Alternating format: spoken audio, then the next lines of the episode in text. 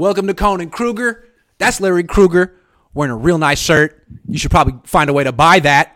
I'm Grant Cohn wearing my own merch that you can't buy, but you can buy my merch at 49ersqcmerch.com. Promo code CH1, 10% off. Not shameless plug, shameless plug. Anyway, Niners just traded Jeff Wilson Jr. Donald just became a member, uh, which is equally big, equally important news. So thank you, Donald.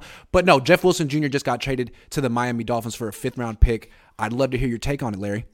Well, um, it's interesting on a lot of fronts. One, I think it's because, like, okay, so what? Which move do you prefer? Would you rather see Jeff Wilson traded for a fifth, or Jordan Mason cut in a week? Because that's kind of what it was going to be. It was going to be somebody was going to get cut. It was probably going to be Mason. Niner fans were going to bitch and moan if he was cut after one carry for seven yards. So to take a player as like Wilson, who's an undrafted free agent, who's not your number one running back, who's not your number two running back, heck, he might not even be your number three running back, and to get a fifth round pick which is kind of the sweet spot if history tells you anything on Lynch and and uh, Peters in these drafts. I'm fine with it. I'm a little like it's a little weird to trade off of a surplus that you know is kind of yeah could be gone at any second. Like what happens if McCaffrey, knock on wood, gets hurt, and Elijah Mitchell, knock on wood, gets hurt again, and now suddenly you're looking at TDP and Jordan Mason, and and you're trying to win playoff games. I don't know about that. They'll, we'll, you know, there'll be right. enough time to second guess it then. But overall, um, I like it because I, I didn't want to cut Jordan Mason for nothing. Yeah, I mean, I would have rather they trade Ty Davis Price. I mean, if he was a third round pick a few months ago, is he worth anything in a trade, or has he lost all value in six months? I, that's who I'd rather trade. But it, eh, given the fact that the Niners, Kyle Shanahan never really respected Jeff Wilson Jr., and you know he was going to get buried on the bench and just be used as like in case uh, you know someone gets hurt, just as well, just as well. I mean, I don't like it because I feel like he's underrated and a an asset to the team. I mean, he's better than depth, but Kyle disagrees. Kyle's never really saw him as an asset. He's been trying to replace him for years. I mean, Trey Sermon, Ty Davis Price, and now Christian McCaffrey. I feel good for Jeff Wilson Jr. Now he goes gets to go to a, a coach who wants him, a scheme he knows, and a team that's five and three. It's a great, great move for him. I feel good for him.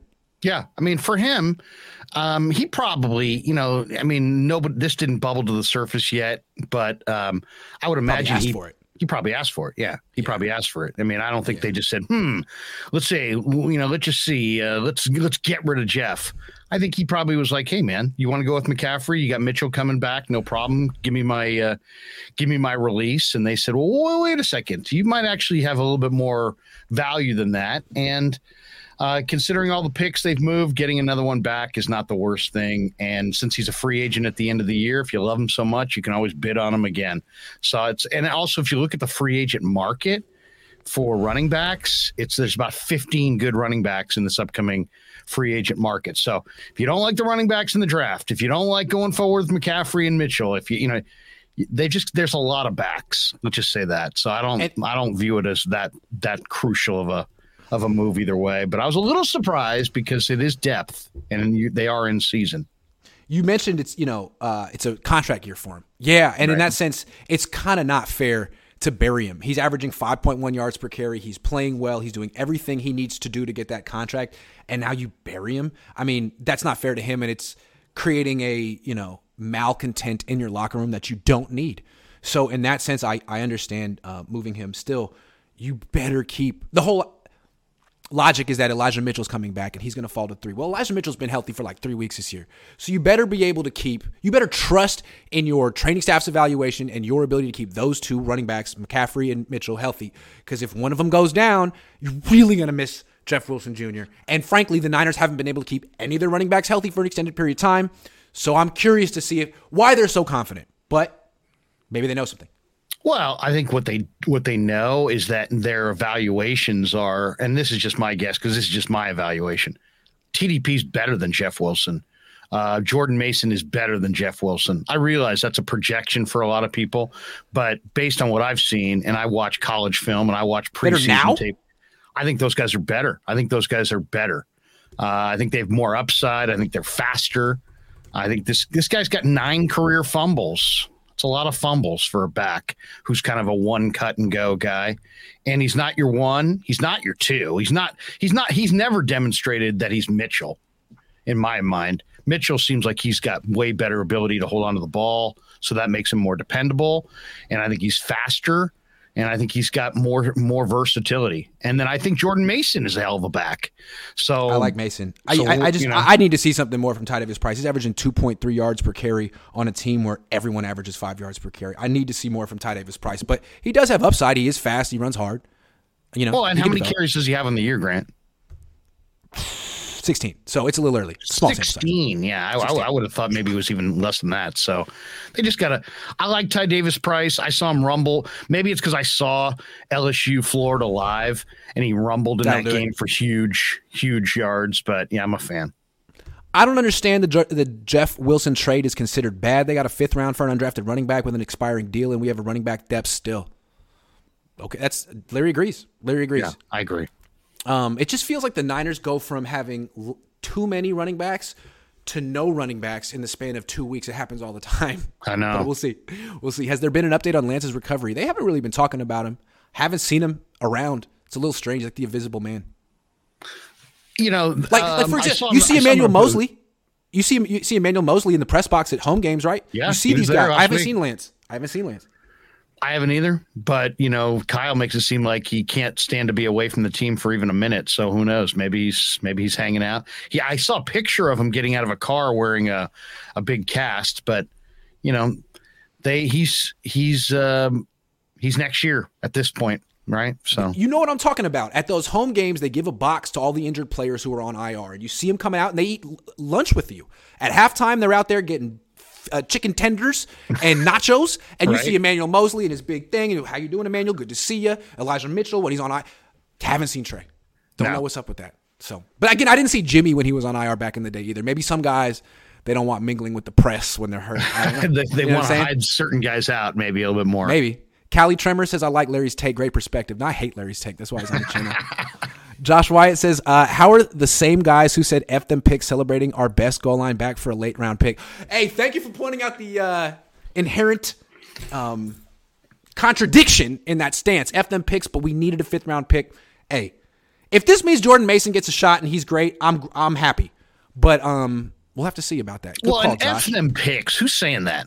Who said F them picks? fans. Come on, man.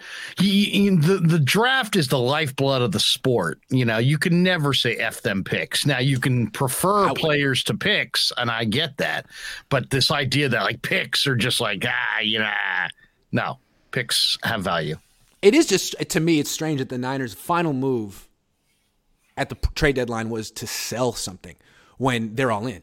To me, I mean, you, you could have actually added another piece, and having your final move be a sell move feels like a hedge. Like, yeah, we're all in for this year, but can't for, can't forget the future either. It's like, yeah, I guess. No, to me, it seems know. like they're just burying um, um, a headline that they don't like, which is that somebody wants out of, you know, Shanahan's kingdom. Niners cut Ty Davis Price after three, seven games, and it, yeah, yeah, that's that's that would be the good question for Shanny, wouldn't Yeah. it be? I mean, you you seem like the guy to maybe ask it. Did Jeff? Here's a it's, it's a real easy one. Did Jeff ask for a trade? Oh, fair enough. You know, John Lynch just did a press conference. I missed it. I was doing a show with my dad. I'm, oh, I'm guessing that was asked and he addressed it. So we'll find out. Yeah, Uh, Josh White, I hear you. They, a lot of people said it. So yeah, we were talking about the meta conversation here, and yeah, some people are a little inconsistent. Good win over a bad team. I still say trade Kyle Shanahan. Yeah, I just feel like we haven't learned anything. They got blown out by the one great team they faced. Okay, a lot of teams are going to get blown by, out by the Chiefs. Their best win is over the Seahawks, who are kind of different than. We still haven't learned very much about the, the Niners. We will.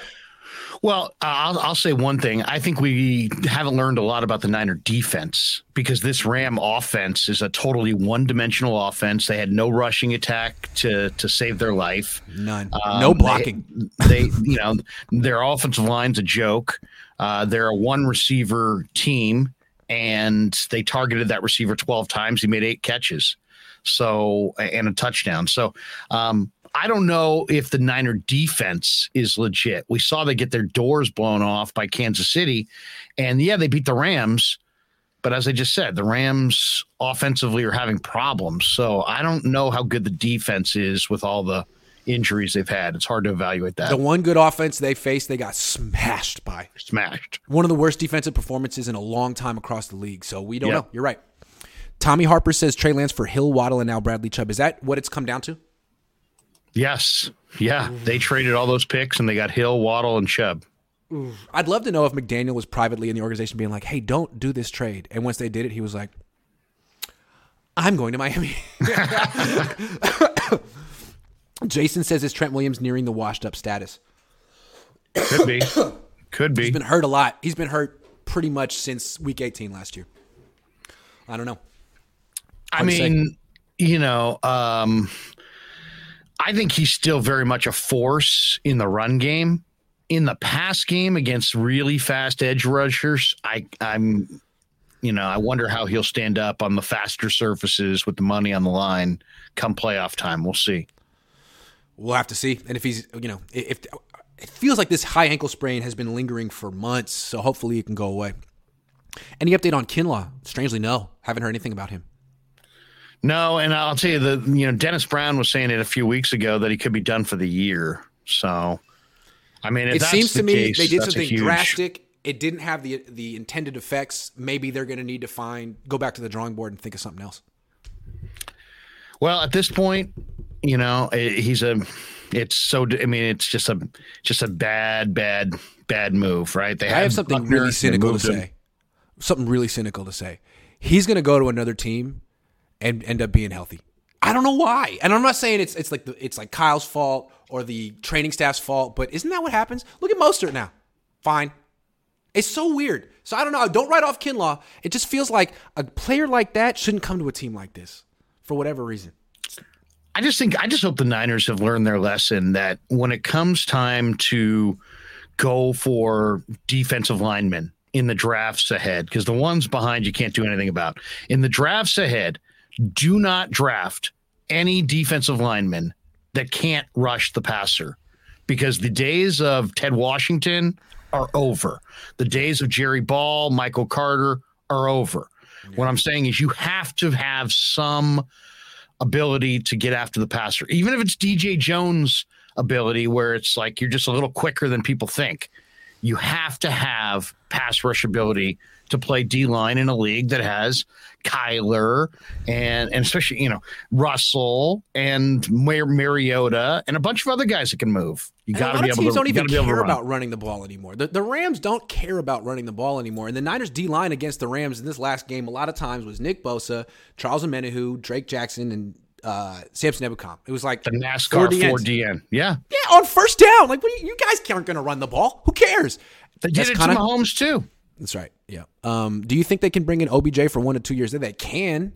Do they need to? I mean, he's kind of washed. He's about 30. He's had a bunch of injuries. And I mean, the Niners got two good tight ends, two good running backs, a fullback, two good wide receivers. I mean, and they run the ball more than they pass it. I, I, don't think they need another guy. I don't know. I don't either. I don't either. They I mean, do. you know, first of all, I mean, you got McCaffrey, who, where's McCaffrey going to play when Elijah Mitchell comes back. Isn't Elijah Mitchell your starting back? Aren't you going to flex out McCaffrey? Don't, isn't he going to play, you know, the slot in the slot? Isn't he going to be the slot receiver? I I'd rather see them get Danny Gray up to speed than pursue OBJ. OBJ can't run anymore.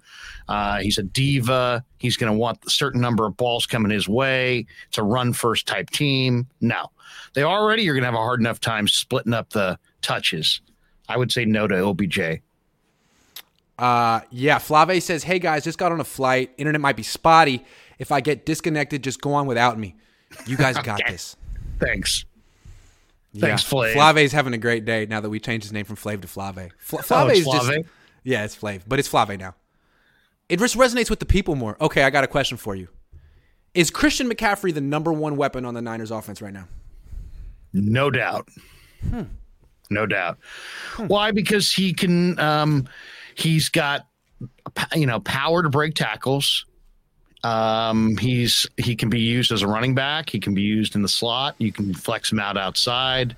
Yeah, he's versatile. He can. He's a run after the catch weapon. Um, he's got better hands, I think, than Deebo. I think he's more reliable than Aiyuk. He's more explosive than Kittle. Yeah, McCaffrey all right, in the most respectful way possible, I disagree with you on this one. Okay. But I guess that makes for better. Make your argument. Um, I think he's number two. I think he's number two. I put him above Deebo and Kittle right now. Deebo is not what he used to be. And maybe he'll get back there, but he missed the whole offseason. He's hurt. He's dropping passes. He's not getting down the field. He's a glorified check down option right now. He's still good after the catch. Yes, he is, but he's hurt. And Kittle, great, really good player, not what he used to be.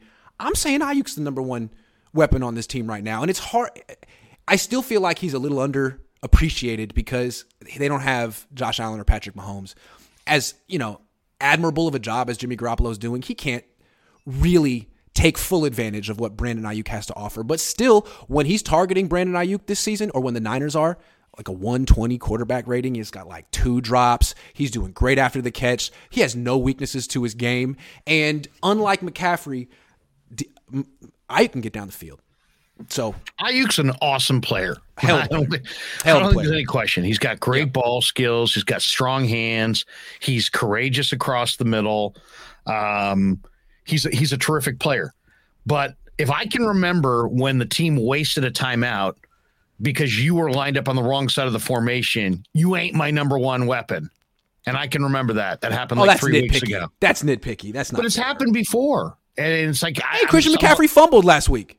That's true. It's true. If we're gonna go there, yeah. no, these guys are both fumbled really twice. good. I'm not trying to tear fumbled one twice, down. Actually, fumbled twice. He did twice. These yeah. guys are both really good. Really good. I love I Aiyuk, guess, but Aiyuk, some there's something about Aiyuk that's not dependable and I'm not sure what it is. I got to see some consistency. Give me, give me. I think he's quite dependable. Games. I think he's quite. He doesn't drop the ball. Now he no, does he make. Got, he's he got does, great he, hands. He's yeah, tough. He, and I, to your point, you know, he has. He does make some some mental mistakes, and, and Kurt Warner questioned his route running, but he's a young guy who's improving pretty consistently, in my opinion. I think they're a nice combination, Aiyuk and Christian McCaffrey. It's a nice I one too. too. Uh, well, here's what I want to say. So, Christian McCaffrey just had a phenomenal game from start to finish in LA. Aiyuk started off slow. Not that he they just didn't get him involved really in the first half. The offense really took off in the second half once they got Aiyuk involved on that second drive. 11 yards, 11 yards, 11 yards, red zone, touchdown on McCaffrey. So I think they complement each other quite well. Well, there's no doubt. There's no doubt. I mean, and Aiyuk is. I was thinking about this when I saw the rumors for Jerry Jeudy. Like, you know, I was thinking, well, would I would I flip Aiyuk for Jerry Jeudy? And I don't think I would. I wouldn't. So there, and and I'm looking at that draft. I kind of like what I'm seeing as far as Aiyuk going forward, um, but um, there's just I, until he's you know really really dependable week after week after week. I got to see it. I, I'm I'm still I'm still a little skeptical. I compare him to Stefon Diggs. Stefon Diggs was really good in Minnesota, but there was only so much he could prove with Kirk Cousins as his quarterback and he goes to jo- to New, uh, Buffalo with Josh Allen, and all of a sudden he's an All Pro up there with the top receivers in the league statistically. I think Aiyuk could do that too. If you put him on, if you swapped him out in Buffalo for Stefon Diggs and put Aiyuk in his place, think he'd be having like 1,400 yards a season. But I don't know. It's a projection. It's the way I look at him. Here's the thing that I, I would say is I love I love Aiyuk's skill set, the strength, um, the run after the catch ability, the long arms, the durability. I, I mean, the fearlessness, the courageousness. But like the kind of play that Jimmy and McCaffrey hooked up on this week, where it was like literally just no dialogue. Just I'm looking at the spacing and I'm looking at you and I'm looking at the defender and I'm making a play. I don't know if he's got the improvisational ability of a McCaffrey at this point. So I'll lean with good McCaffrey. Question. That's a good point. Good debate. They should have kept Buckner. Yeah. Because yes. the thing about Buckner, yes. he was the leader of the team. If you were in that locker room, he was the leader of the team. He preceded Jimmy and Juszczyk and Kittle. He was from the previous regime and he he experienced the most losing and he was the most unaffected by it. He had treated his job like he was a freaking senator. It was hard. the Niners didn't value it. Well, okay, let's talk about this for a second. There are things that you can do as a player that send messages. If you're a baseball player, for example, and you're headed towards free agency and you and you have Scott Boras as your agent, that sends a message to baseball front offices. And the same way Scott Boras sends a loud message to baseball front offices, Joel Segal sends a loud message to NFL front offices, and that's Buckner's agent, and that was Khalil Mack's agent, and Mack had just done this whole song and dance and demanded top dollar, and Lynch wanted to avoid it, and he had a guy that he really liked in Armstead, and he said, you know what, Arik, if we can get you on a on a team friendly deal, we'll move off of Buckner. I would have kept both because to me, there's one rule that I would never break, and the rule is this: you do not ever trade anybody in the front seven that commands a double team. If you command a double team in the front seven, you're not being traded. Buckner consistently commanded double teams and they traded him. And it was a total cap reason. But I kind of blame Buckner because if you really want to be a Niner, then after you get Joel Segal as your agent, you go to John Lynch and say, hey, man, I really want to be here. Instead, you're sending a message saying, I'm going for the top dollar. And then John's got to make a call based on what he sees. Everyone goes for the top dollar. And he had more he had more leverage than Arik Armstead because Arik Armstead had one good year. Buckner had a great career. Why should he give the Niners a discount? I don't think that that well, was his you, prerogative want, at all. If if he wanted to stay on a team that was loaded, I mean, how many times has DeForest gone to the playoffs since he left? I mean, how many nine, how many Super Bowls have the Niners won since he left? I, I, I don't think. I hear you, but I mean, do you want to be on a, a, a great team with incredible talent? I would have done the same exact thing that DeForest. Dollar? I would have done the same fucking thing that DeForest Buckner did. And what the Niners did was they got an inferior player in Armstead for just a little bit cheaper. I mean, next year he's going to be his cap number's higher than Buckner. Going forward, his cap number's higher than Buckner. So what they got was a guy who agreed to a backloaded deal as opposed to a front-loaded deal. Okay, well, the Niners should have won a Super Bowl then, so they could, so they could well, keep Jimmy Ward and all that shit. See, we're looking at a 2020 hindsight after they gaffed the the first round draft choice. They got That's a true. top 15 pick. That's true. They could have got right. I mean, if Kinlaw got Pro Bowler, if Kin who who was drafted in and around Kinlaw that was better. If they had gotten somebody in Tristan and around Wirfs. Kinlaw who Tristan was Wirfs. significantly better, maybe we would be Tristan talking Wirfs. differently. It's a good point. Um, Alex Georgiou says Jaquiski Tartt said Niners practice makes players banged up versus Eagles who take care of their players. A player saying what we think about Shanny. That's very interesting. That's very interesting. Is it sour grapes? It, you always got to filter everybody. It could be, but I mean, I think it's naive to think that these players don't have their own thoughts about why the Niners are consistently so banged up. They'll never express those thoughts while they're under contract for the 49ers, and sure. maybe their thoughts aren't right, but – I'm sure these guys have firsthand knowledge, and I wouldn't necessarily dismiss it. But you're right; it could be sour grapes. No, no, I'm not dismissing it. I'm just saying, you know, um, hard to know. It's hard to know. And and what what exactly are we talking about? Are we talking about Thursday practices versus other teams' Thursday practices? Are we talking about you know number? Because it also comes down to a practice is not a practice some teams have 60 plays in a practice some teams have 100 plays in a practice it's like what are we talking about really at the end of the day i don't i don't i don't know that we have the full picture on that no, but I think Jaquiski Tartt probably does, and I'd be interested to know a little bit more from him on this subject. Uh, yeah. Uh, does anyone know if Wilson requested wanted to go? I, I don't know. I, I, imagine John Lynch probably said so in a conference call a few minutes ago. So find out. Wayne Everett, um, Evett, thank you, Jason. CMC for Quinn, Hockenson, and William Jackson. We could have had three players for those picks plus two force and a 2020 fifth round back. Did we make the right move? You know how I feel about it. That's an interesting way to look at it. But I got to say that here's the thing with the, the Niners gave up too much for Christian McCaffrey. There's one person who can justify this trade and make it work Kyle. And he's in control of getting the ball to Christian McCaffrey. And we saw what he did last week. So he's going to be working very hard to justify this trade because it's his reputation on the line. That's one way to feel confident about it, right? It's not like you got a, a coach who's going to bury him. Yeah, I mean, I mean, we'll see on this one. Let me just say on this on the last thing. I mean, Quinn's a free agent at the end of the year. Mm-hmm. They have a ton of defensive ends. I think their real problem up front is at tackle. Hockenson would have been nice, but he's your second tight end. Um, and the also third got guy, who's who's just amazing. who had a great catch last week. And then the third guy that they had there was who again? Hold it on. was it was William Jackson. And William, William Jackson. Jackson. got moved today, but William Jackson's got a bad hamstring. Mm-hmm. And I don't think the 49ers, I think the 49ers talked to Washington, but I don't think they were willing to move a pick because, you know, I think he went for a, a, a, the exchange of a sixth for a seventh. So it was a very low price that the Steelers paid for him. I don't think he's healthy. Um, and I don't think they wanted to trade a, pick of any kind for a guy who wasn't healthy. I think if he had been cut loose, they would have been all over William Jackson. Big corner, could play man man man to man. But now beyond reason, a bad hammy. Beyond Reasons ENT says it seems like all our premium players have been figured out or injured due to Banana Hands mediocre play calling. Mike McDaniel, hey big head, tech sent.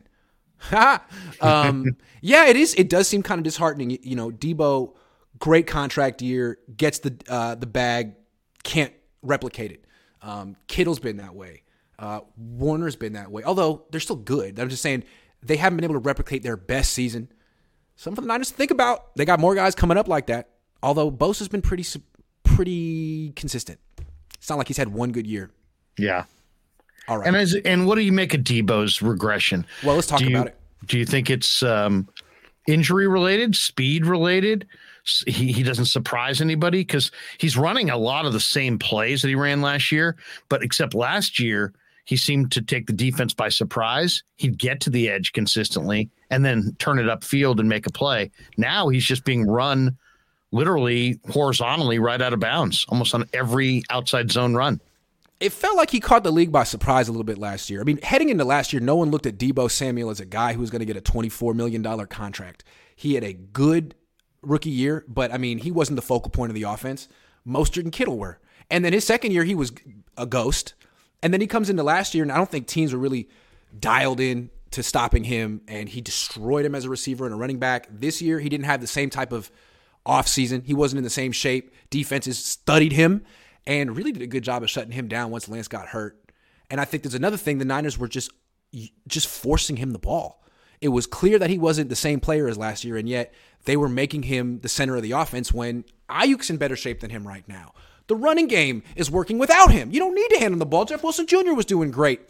So I think what they learned against the Rams is they don't need to force the ball to Deebo to, to score 30 points. In fact, they might be better if they reduce Deebo's role and feature Aiyuk and McCaffrey like they did in this game and sort of work Deebo in slowly and let him earn his spot again. I'm just saying. I think might be the best thing for this team. I'll tell you one thing I'd like to see, and I don't know, I don't have the numbers in front of me, but I it's just my notion having watched all these games. just seems like when they're running Deebo to the outside, they're doing it running him to the short side of the field. Hmm. I'd like to see him run to the wide side of the field so he has a little bit more room. Because the one thing that he does not have, and he's never had it, he doesn't have a running back's ability to cut in short area. So he cuts in bigger areas, which means he needs more room to operate. So I'd like to see them get him in big in in more open space instead of running him towards the boundary, run him towards the field and let's see if he can if you give him a little bit more room to cut if he could set up his blockers a little bit better i just feel like he's doesn't it seem like he's getting there's a lot of bodies around him and he doesn't have that kind of nifty pick and slide that a lot of top tier running backs have why because he's not a top tier running back yeah, you know, they could so. use him better. They could use him better as a running back, but I, I feel it's a little disheartening what's happening with him right now. I mean, he could be in a little bit better shape and they could use him better, but for what they're paying him, he's not delivering. He's no longer a wide back. He doesn't give you anything out of the backfield. Um, he's not getting down the field. His route running isn't great. His hands aren't great. What he is now is a screen threat. If he catches the ball, he'll get you nine, ten yards after the catch, like always. But again, not getting open down the field, can't counting him to hold on to the ball and not a running back. So now you are paying twenty four million dollars a year for screens. It's not good enough. He's got to he's got to uh, raise his game to the level he's shown already. He can take it to. Yeah. Um, it seems like almost like the kind of weapon that almost needs to be spotted better too. You know, and maybe with McCaffrey he will be, but yeah. I we haven't seen the same production. Uh, there's just no question about that. His, his so I think his uh, average depth of catch last year was like eight yards down the field. Really good. This year's like three, which is like running back stuff. Yeah. That's not what they're paying for. So, and that's on him. He needs to lose five pounds and get in shape and improve his route running and hands because he's supposed to be an all pro wide receiver. No holes. So, yeah. Larry, you nailed everything you said about Wilson. You made a very in- intriguing argument. You did. Thank you. Shreddy Murphy says, How balanced is the team now? D still better than O. I don't well, look at this team as super balanced because they have basically one way they win running the ball and playing good defense. That's the way I look at it. I mean, they came from behind in the second half. Amazing. They did. Uh, they did. We saw it. We saw it. We were there. They did it. That's uh, true. I you know that's a gr- I think that's actually a really great debate. Is where yeah. is the Niner are the Niners a team with a stronger offense than a defense, or a stronger defense than an offense? I would stay. I would argue that they're a stronger offense than a defense based on the talent they have. Um, if they had Emmanuel Moseley, if they had you know Greenlaw and uh, you know Al-Shaair, if they had a healthy Kinlaw and a healthy Armstead, I'd lean with the D for sure. But now you're playing Givens and Ridgeway a lot, and, and you're playing Oren Burks a lot, and, and you're Lenoir. leaning on Ambry Thomas anytime yeah. anybody goes three wides. Give me the offense. I'll take the offense. Yeah. Um, Wayne Yvette says it's still a point we get too much talent on one team and it creates turmoil between players, and in turn we fall apart. Someone not getting attention. If they lose, not if they win, but if they lose, yeah, you'll hear stuff. You always hear stuff like this. I didn't get enough touches. I mean, it could be Deebo, it could be Kittle, but if they're winning, no, it'd be interesting. I don't. I I, I subscribe to the theory that uh, you never have enough talent, and if the players are complaining, good, let them complain. Seriously, okay. I, I, I, mean, I, I don't really know too many NFL coaches that really care if the players are complaining because there's too many good players on the team. Well, I mean, that's just it. Just it's a the coach's issue. Are you a leader? Can you handle that? Can you distribute uh, the ball around and keep people happy and keep everyone's ego uh, stroked, or not? I mean, that's it's a good problem to have. It's a good problem to have for sure. But some this, coaches handle it better than others, for sure. Yeah, and, and the 49ers yeah. may have, you know, this trade for McCaffrey, Grant. I mean, you know it the Niners have not done this for the most part. They have not uh, taken a guy who makes more money and is going to get more touches and has higher ranking and put him into their locker room just like on the fly. For the most part, they haven't done that. They are very sensitive about drafting guys and putting them, slating them behind the incumbent. So this is like one of the very first times we've ever seen them say, "Hey, yeah, we respect you. You're balling, Jeff Wilson. We love you. Oh, this guy's better. Bye bye." And and maybe they didn't say bye bye, but he said bye bye. Maybe. But I mean, the way they're acting is that McCaffrey, to your point, is the number one weapon on the team. Like one week in the system, you know enough. Twenty-seven touches. Hey, did I send a clear enough message to the rest of my locker room? Like, yeah, I like you, Brandon and George and Deebo a lot, but I like him so much more and he's we're, our offense is going through Christian now. And if you have a problem with that, please write something in, in the suggestion box, and I'll maybe read it next year. I don't think you care. I, you know what I'm saying? Like this is his comment to the team. This is this guy's the best player in the team. He is. I mean, first of all, there was an NFL before this trade was made, and in that NFL, Christian was better than those guys. So I mean, it's he might like, be. I like Aiyuk, had, but he, he's really had, good. If we had twenty of the thirty-two NFL GMs sitting on this live stream, twenty of the thirty-two would go with Christian. That's how I feel. I they, maybe more than that.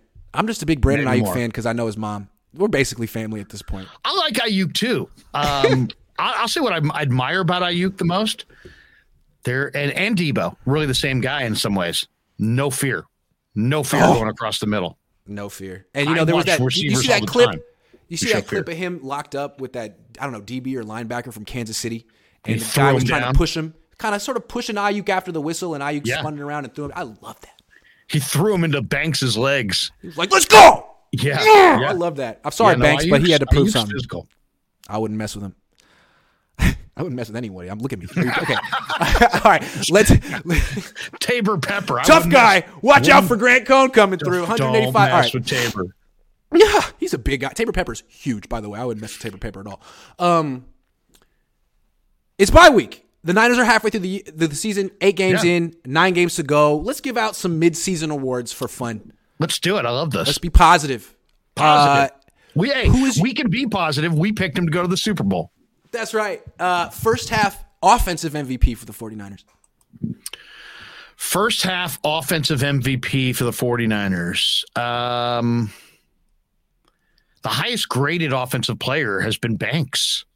Has been Banks. So I'm gonna say uh I'm gonna say Banks. I can't believe I'm saying Banks. Okay. I'm going to say Banks. Banks okay. is solid at guard.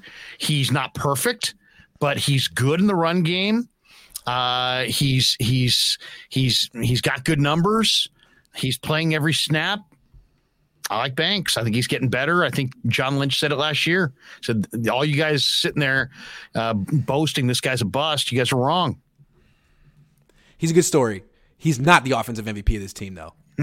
I'm gonna I'm gonna go with I'm gonna go with Brandon Aiyuk. I think Brandon Aiyuk has been actually the most consistent player on the offense. He's been there. I mean, throughout the offseason, he's in great shape. It's his third year. He's making that push for a contract. He deserves it. Um, he's being held back a little bit by the quarterback and the offensive philosophy, although still he's been efficient. 120 quarterback rating when targeted, going over the middle, uh, not getting to show his deep ball ability because Lance is gone. Consistent. How many touchdowns? How many touchdowns? I think four. I want to say four. I, he's the leading receiver on the team in both yards, and I want to say touchdowns. It's a That's run a first one. team, so his numbers aren't gonna get him in the Pro Bowl probably, but I think he's a Pro Bowl talent. I'm going Aiyuk. Uh, let's go going, defense. Going Banks. Going Banks. First right, half defense. defensive MVP. Who is the MVP of this defense so far? Talanoa Hufanga. Ooh, okay. Okay. I think okay. Hufanga's just been incredible. I probably would have gone with Greenlaw because I think Greenlaw is truly, truly dominant. Um, and but Hufanga, Hufanga has just been so good. He's uh, he's good against the pass. He's good against the run. He's missed a lot of tackles recently, and that's he my has. one thing. He he's missed some tackles. He's fallen off some tackles. Um, so I'm a little. That would be my one negative. But um, guy plays. He plays hurt. He's productive. He's a leader. He's made big plays. I'll go with Hufanga. I, I, was considering him. He was in the running. He's got three picks and a touchdown. Big plays. You brought something up earlier. If GMs could draft or, or pick a player from this defense, 32 out of 32 def, uh, GMs would pick Nick Bosa first. There's no question. So Talanoa is great. Nick Bosa's got eight sacks in seven games. I got to give it to Nick Bosa. Yeah, he's an I mean, all-pro player. It's funny. You're right. I I, I, I kind of put Bosa in his own category. Yeah, he's know, so good you don't even consider him, right? Like, do we have to mention what? Nick? Yeah. Hufanga, yeah. get over here. I got to take that trophy back. You're right. No, I, I, no, I'm I actually to Nick. I'm giving it to Nick. I wrote Talanoa down first, and I was like, man, I don't think I can justify it. It's freaking Nick Bosa. It's, I mean, he got exposed a little bit against Kansas City. He missed a game. I still got to give it to Big Nick. Sorry, S- smaller Who Nick. was see. Here's the thing, though. Where Greenlaw is the most overlooked guy, one of the most overlooked guys in the league. Forget You're the right. forget the Niners. You're He's right. one of the most overlooked guys in the league. He had 16 tackles, and like I think he had like 16 tackles and 13 tackles in back-to-back games. And this guy almost had sure 30 tackles in two games. I, I just think Greenlaw, when you look at his ability to key and diagnose, his ability, his courageousness to fill, his, his love speed. of hitting. The speed, speed, is off the charts. You give me a healthy Greenlaw, I think he's just so dominating. It's unbelievable. All right. Who is the offensive most improved player of the first half? That I would probably give to Banks. It's definitely Banks. See, that's the one. I feel you jumped the gun on. But it's definitely Banks. He just he deserves this one, and I didn't see it coming because over. Damn it! we watched him in training camp, and both of us were like, mm, I don't sure. know. In those one on ones, but so far he's been great in eleven on eleven real football, which is, is what matters. Yeah, no, it's Banks. It's Banks. He's he's gotten nothing but better. And I'll say this: I talked to him in camp. I talked to him at the beginning of the year, and I've talked to him like this last week. And his confidence as a player is going way up. Like, and he wasn't saying too much early on, and he was not sounding too confident after week one. But man, you talk to him now, he's good and he knows it, and he's and he knows that he can play at this level, and that's a huge moment for anybody in the NFL. Also, his emergence has made me really reassess how I look at young players in the Niners. A lot of times, if a highly drafted player doesn't get on the field his rookie year, I'm thinking ooh, the coaches are really down on him. He's not good. He must, because they're going to put the best players out there. Not necessarily on the 49ers. What I think is you look at him, Talanoa, Hufanga, a lot of times Kyle just won't play young players unless he has no choice. He had no choice with, with Elijah Mitchell and, and Brandon Aiyuk. And then you're surprised. You're too. Is it Kyle? I don't See, know who I, it is. I'm wondering if it's Foerster and Bobby T whoever it is, the Niners make this collective decision to, to put the guy on ice, and then all of a sudden you get this guy who looks good year two. And the question is, did they develop him? Or did they have this talent on the bench this whole time? Like, right. who's to say Talanoa wasn't better than Tartt last year? We just don't know. Um, same with Banks. Maybe Banks was better than Brunskill last year, although it seemed like they he didn't look good on the right side. They got him on the left side, and that's been big for him. So Good for Banks. I mean, from talking to Banks, he says the key is that his body's totally changed. That he's the exact same weight that he was at last year, but last year it was blubber, and this year it's muscle. So he's converted his that helps. His he's converted his his body from a college body to a pro body. He's probably got a went from a college diet to a pro diet, and now he's he's uh, you know, he looks like a guy who's going to play 10 years in the league because I'll say this his walk around weight, like he's not one of these muscled up guys that needs to lift to, to maintain 320 or whatever he's at. He's that size. So guys who are, who, with their walk around weights 325 and they play at 330, those guys play a decade. So I think right. he's going to have a long career. As opposed to Mike, Mike McGlinchey, whose walk around weight is probably 250. I, yeah, and there's others like him. There's others yeah. like him who, you know, they have to lift like crazy to get to that weight and eat like crazy. What I wanted to say with uh, with Banks, I think people were wondering, is he the next Josh Garnett? Well, no. And so if you're looking at Danny Gray, is he the next AJ Jenkins? You can't say that. The Niners routinely have had quality rookies on the bench because they don't know the system or they just want to slow play them and develop them. What we've seen from Gray so far hasn't been great, um, but still, I wouldn't write him off. No, definitely do not write him off. Who is the first half defensive most improved most improved player for the 49ers? Hmm. Well, I mean, you could say it's Hufanga since I since we just unless he was great last year and we just didn't know. Yeah, it, it would probably be Hufanga. I'm, but I'm who else? Say, I'm going to say it is um, two guys. Really, it's it's Omenihu and Ebukam. Mm, okay. And Omenihu, I talked to him the other day. You know, Omenihu when he got traded for was like 273 and he's down under 265 and you can see the speed the guy's got a crazy body for the for the NFL. He's got really long levers, really long arms, really long legs, natural strength, natural quickness. He had bulked up to 273. He's now lean and mean and fast and every bit as as strong. So I, I say Omenihu, and then a, and then maybe even a little bit of Samson because Samson has just been you know, playing with his hair on fire all year. But I'll lean towards Omenihu because um, is really quite a bit better than he was last year. Those are interesting answers. You know, Ebukam had he had three and a half sacks his first five games. Then he's been dealing with an Achilles issue that he got on that ridiculous turf in Carolina. Hopefully, now that he has a bye week to rest it, because he's been playing through it, uh, contract year, got to respect it. Now that he has a week to rest it, hopefully he can go back to playing like he did the first five weeks because he was an impact player. Omenihu really been coming on the last few weeks. Let's say Talanoa Hufanga, though. I mean, yeah. let's give the Niners a benefit of the doubt and say that they developed him and that he couldn't have done this last year. He's, you can't throw at him. Throwing at Hufanga is a bad idea. He seems to break quickly on the ball. He seems to get his hands on a lot of passes. Good player, playmaker. Playmaker. Well, the thing is, I, I, the only thing is, I, I can't go with the narrative that they turned him into this because this guy was the defensive player of the year in the Pac-12. That's a good point. He wasn't SC's best player; he was the conference's best defensive. And he was player. getting rave reviews from the coaches all of last year. It just feels like the head coach was like, "Nah, let's go with the vet for the vet's sake." Okay. okay. Yeah. Okay. Well, I think Hufanga is, you know, when they when it's funny, we were all yelling safety on draft day, and they knew what they had in Hufanga. Hey, Good good point. That was my big that was one of my biggest gripes with their draft in general. No safety. Yeah. How arrogant. Well, they knew what they were doing. I, I, take it back. You were right. I was wrong.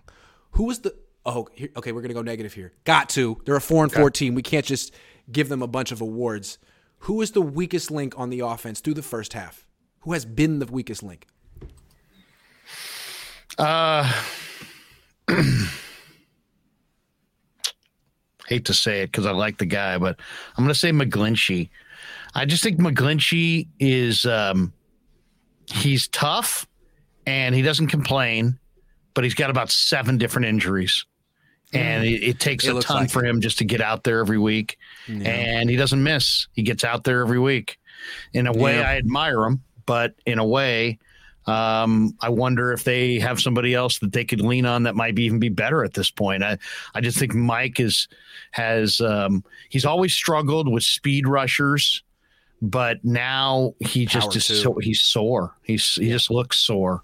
Yeah. So I, I would say McGlinchey because of his physical the physical injuries he's had this year. He just he's to me he doesn't he's he's I admire him, but he's not the player that I think he wants to be. I admire him too. I think a big reason he's trying to play through these injuries is he's going to be a free agent. They um, didn't extend him. He's going to be a free agent next year. He has to do this. But the Niners should save him from himself. I, I think Daniel Brunskill probably would give him a better option at right tackle right now. Unless I'm wrong. I mean, Brunskill's played there before. He's looked decent enough. Tom Compton was an upgrade last year from Mike McGlinchey. So I think what about Jaylon Moore? Didn't yeah, Jaylon Moore play right tackle all throughout last year's preseason? Colt McKivitz is coming back. I mean, they Colt have options. They should, they should, probably check those out. I'm gonna I'm gonna cheat on this answer because you're thinking player here. And McGlinchey probably would be the weakest link in the starting lineup. But the reason the offense has underperformed as much as it has the first half of the season, I don't think is in, is on any one player. I think it's on Kyle Shanahan. So I'm going to say the, the weakest link on the offense so far this season has been him and his assistant coaches who are all kind of trying to figure out how to game plan and adjust together on the fly. Maybe they'll figure it out. Maybe they figured it out last week. Maybe all they needed was Christian McCaffrey in seven weeks to get it together, and they'll be great down the stretch. But um, first half, I got to put it on the coach. But I'm not projecting that it's going to continue to be that way the rest of the season. I'm just describing I what I saw. I hear you. I, yeah. I, wouldn't, but but um, if there wasn't an obvious one in my mind, I would lean in that direction uh, because I think we have seen some regression from their staff, whether it's on him or uh, the guys who replaced Mike McDaniel, yeah. or if it's on, um, you know, if it's on the new running back coach or if it's on the O line. Co- I mean, I don't, I'm not in their meetings and I don't know how hard they work and who's pulling what and who's not doing it. So I'll go with McGlinchey, but I, I hear your, I hear right. your feelings on that. They kept saying, I mean, even coming from their own locker room, we have too much talent to be scoring this few points. Yup. And then it all finally came together this past week against the Rams. We'll see if they can keep it going. Um, no excuses. This team has a lot of talent except at right tackle, but they do have some other options they can check out. Who is the weakest link? Who has been?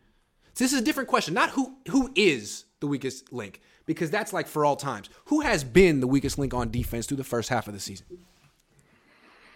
The weakest link on defense in the first half of the season. Hmm.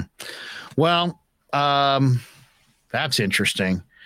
Um, Kinlaw's been hurt, yeah. and Kinlaw's been hurt a lot. So that's quickly comes to mind. But mm-hmm. I would say, you know, if you just wanted to say, um, take out injuries and just just evaluate how they played in the past and how they played this year, I would say the regression of Ambry Thomas is pretty pretty startling. And this guy yeah. at the end of last year, I thought he was their best cover guy. He looked like he had the most most momentum, um, and then this year it was like the whole second half of last year didn't happen. And he's yeah. just like the same lost guy he was in the first two months of last season. So I don't know. I don't know. I mean, um, usually you you pick up where you left off, but some guys obviously don't, and he's one of them. So I'll say Ambry, even though he hasn't gotten out there a whole lot.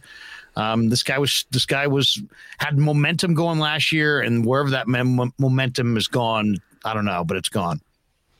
Yeah. Okay. I'm gonna I'm gonna go with that's a good answer. I'm gonna go with Deommodore Lenoir.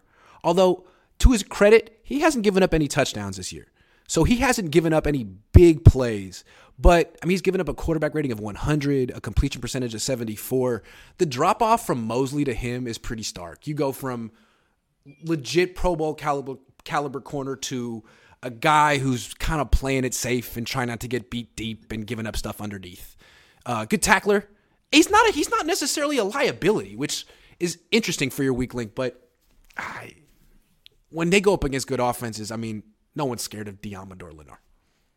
Well, just, all I got to say is this: you're going with Lenoir. I think Lenoir is quite a bit better than what I saw last year. I would have had him as one of my most improved in the That's first true. month of the year. If you look at the reaction of when I watched that film again of Niners Rams, and I saw the reaction of Matthew Stafford when Ambry Thomas came on the field. Oh, I mean, it was like I don't care what we're doing, we're going at him. You know, it's like that Vince McMahon meme where he's like really, really excited. You know what I'm talking about? It's I mean, like, yeah. oh yeah, here we go.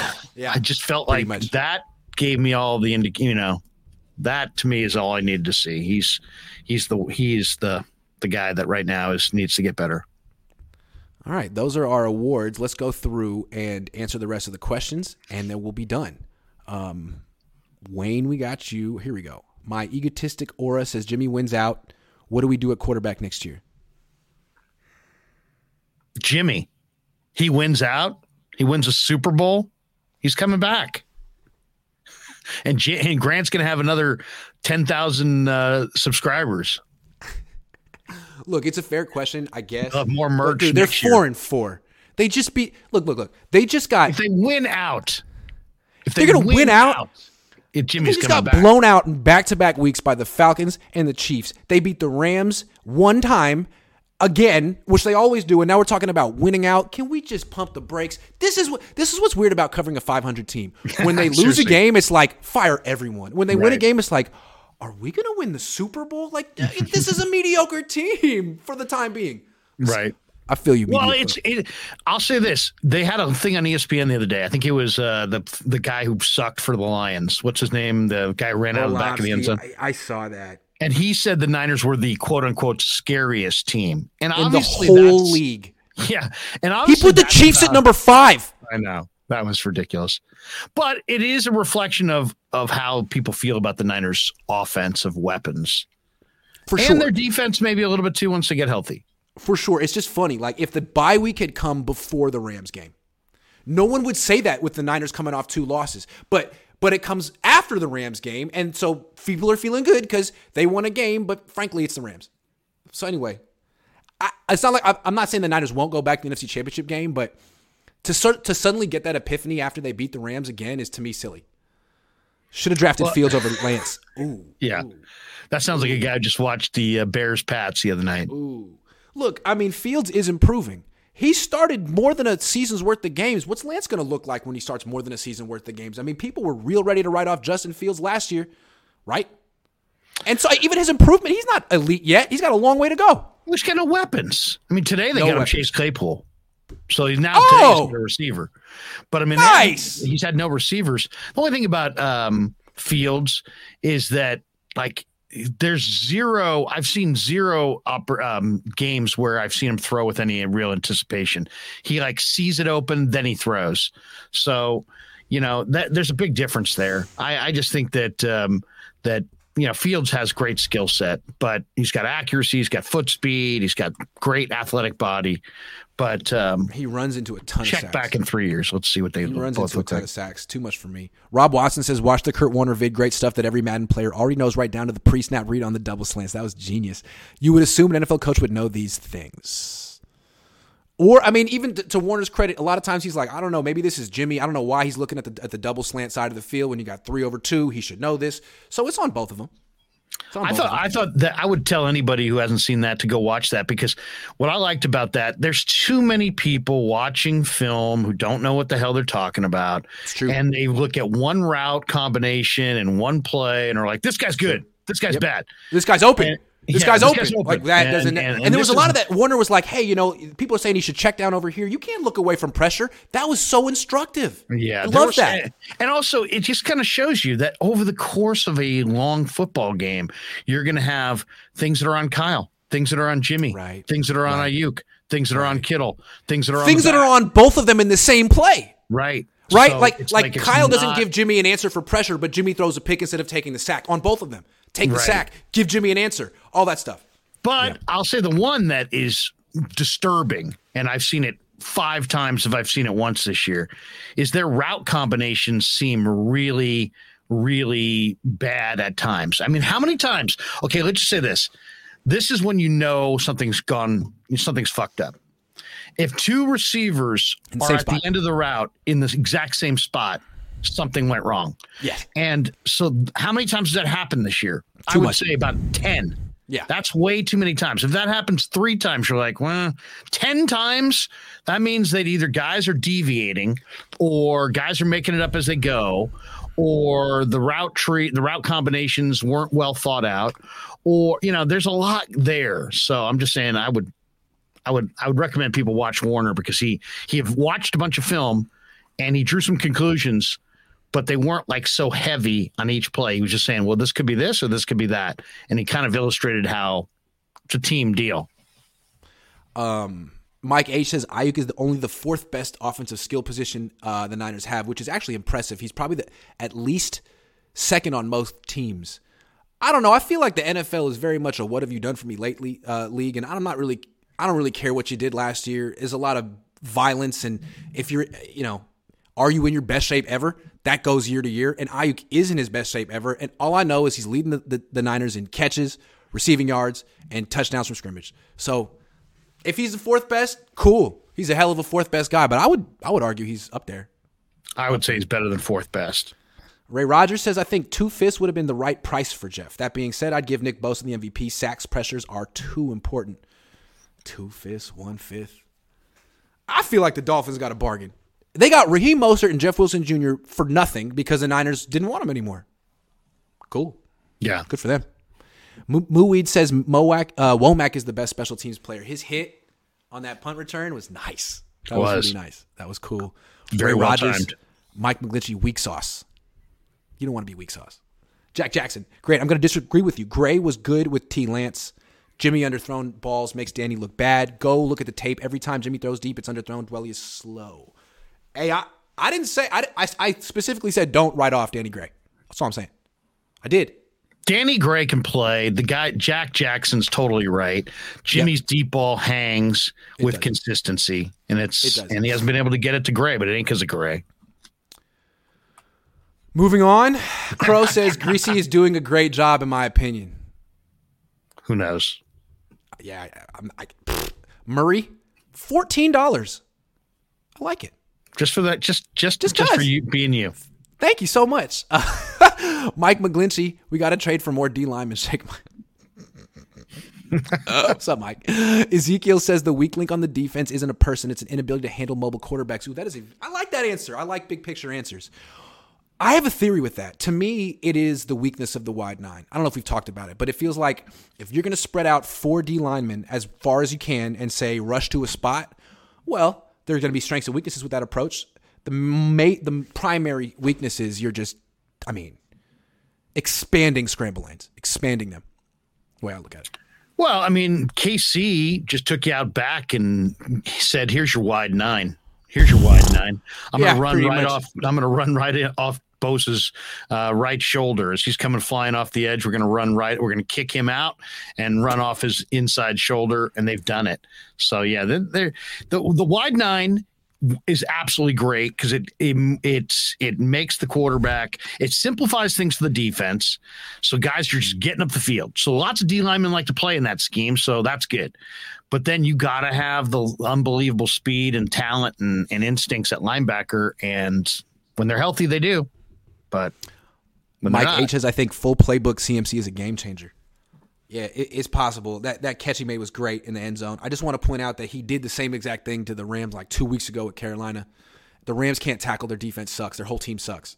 So I just want to see how how Christian McCaffrey overcomes sort some of the Niners' offensive limitations against a better defense. All I want to say. He's a really good player. I'm not poo pooing him. He's really good. Hella good. When healthy. Josh Wyatt says, I had the epiphany that the Niners are going to the NFC Championship after the Chiefs game. They made a move to be relevant, and they will be. Did you have a vision too? they certainly could, man. I mean, who else has a better chance to meet Philly in the NFC Championship game than the Niners? They're right mm. there with anyone. Seattle. I don't believe in Dallas. I'm not sure Dallas, about Minnesota. I mean, the Giants just lost to Seattle. Like Minnesota, we've seen the Niners play Minnesota. It's the same team for the long time. Yeah, Mike H. I got you. I got you. Josh Wyatt says, "Do the Yorks think relevance is enough? Do they Yorks think relevance is enough? Yes. Maybe not. I think they do, but maybe they. Josh Wyatt feels seems to feel that they're. I think Jed probably has moments where he's frustrated with Kyle and John, and then goes, "Oh, oh my God, Chip Kelly, oh, oh, oh, Chip Tomsula, oh, oh, oh, yeah, you're right. Chip Kelly talking fast. oh no, oh no, Jim O'Neil. Oh my God, the worst defense of all time. All right, that's the end of the show. Thank you for donating and watching, wait, wait, everyone. Wait, I got one for you. I got one for you. Give me. We we're, we're big mouth know it alls, right? We know it all, but we're wrong from time to time. Give me the guy that you, based on camp to the season that you were the most wrong about? And I'll give oh. you I'll give you mine. Two. I mean, Aaron Banks and Talanoa Hufanga. I watched them every day in training camp, and I was like, nope, I don't see it. Hufanga in one on ones, Banks in one on ones. Neither one is good, but they are good eleven on eleven full contact football players. So I take those two, Banks and Hufanga. That's those are good. I'm going Drake Jackson. I saw Drake Jackson and I thought this guy's supposed to be um he's supposed to be Dee Ford. He's supposed to bend the edge and come flying off the edge and bother pass rushers. And I looked at his body and I thought, I see mm. more like an Arden Key. I think I even said it to you one day. I go, you know, this guy's bulked up. He looks bulky. He doesn't look like a guy who can rush the passer off the edge, but he isn't the Dee Ford body type. He's not your speed rusher beating you out of the stance, though he could. but he's a hell of a player. He's a he's hell of an interior rusher. He's yeah. a hell of an interior rusher. And, and that, that's what that's, they said. Like he's like Arden Key. He's not yeah. here to replace Dee Ford. He's replaced here to replace Key. And they said like if you go back and look at his sacks in college, most of them came from the interior. And and watching the four D end alignment, of Omenihu yeah. and Jackson, who should get just absolutely kicked out of there with regularity based on being defensive ends and standing up. These guys are getting combo blocked at times, splitting the combo blocks, and getting penetration into the backfield. Drake and Omenihu playing that strong against the run gives them a chance to go with that four D end alignment. So I, I'm I'm amazed by by Jackson and and Omenihu especially, but uh, more Jackson because I was I was kind of thinking, oh no, oh no. They took this guy in the second round, and he doesn't look like he's got the ability to bend the edge. And oh no, wrong. But they had a specific vision, and I'll never question Chris Kocurek. He's so good at it. They took a a guy who was playing outside linebacker at USC last year, and they're like, "That's a D tackle for us. That's our next D tackle right there, baby." and they're right. I, am not questioning right. them with, with their front seven stuff anymore. They know what they're doing. I will say this: every D lineman I've talked to this year, when it comes time time to talk about the team and why they're there, this and that, it's always Chris. Oh, they always oh. talk about Chris. Always. I mean, the Niners have a lot of novices on their coaching staff. He ain't one of them. He right. is as good as any position coach they've had on this team in a long time. Makes you wonder if DeMeco left, would they even go to Fangio? Nope. Because Fangio's a three four mm. front guy, and this guy's a this guy's a four three wide nine guy. Could they? Can you have Fangio? I bet they could work Chris? together. I bet they could work together. They're I too good. They can figure it out. I think they could work it out. Yeah. Mike H says, "Would you take Aiyuk over Kittle, CMC, or Deebo?" I would. He's younger than them. He's a wide receiver. He gets down the field. He hasn't had serious injury issues. But that's just me. That's just me, and I go against the grain. But I like the way his career is, is, trending. Aiyuk's got a much better chance than those guys to stay healthy long term. And to have a career that goes into his 30s. Cisco Kid says, don't know if it's important or not, but the team obviously looks up to Garoppolo. Should he get that captain on his chest? Would it make a difference? Stick with what's going on right now. Is he going to play better if he gets a, a, captain thing? I don't know. I like Jimmy with a chip on his shoulder. Jimmy Seriously. with something to prove. I like Keep, it. You know, if you get guys who they're good this week, they're bad next week, guess what? Don't give them anything and keep dangling the carrot. Just go. keep dangling the carrot. Like this one. Any tips on how to get better at my bye weeks? Yeah. Uh, hit up Joe Staley. He'll tell you, man. Ask Joe Staley for some tips. He's got you. All right, that's the show. Thanks for watching. Larry, what you doing the rest of the day? Um, I'm not sure. I'm, I'm, gonna do a live stream I think later today and talk a little bit about uh, about the Niners in the bye week, and we'll do one later today, and then uh, maybe a little a little baseball bye week bye week stuff. You know, you know, bye week kind of you know gets me. I can kind of go in any direction I want to go. Maybe even do Absolutely. a little Warriors tonight. Warriors Heat Love going it. tonight. Sounds fun. The Warriors all of a sudden are really interesting. Uh, I don't know where that team's going this year. If you want to check it out watch Larry tonight. Thanks for watching, everyone. Peace.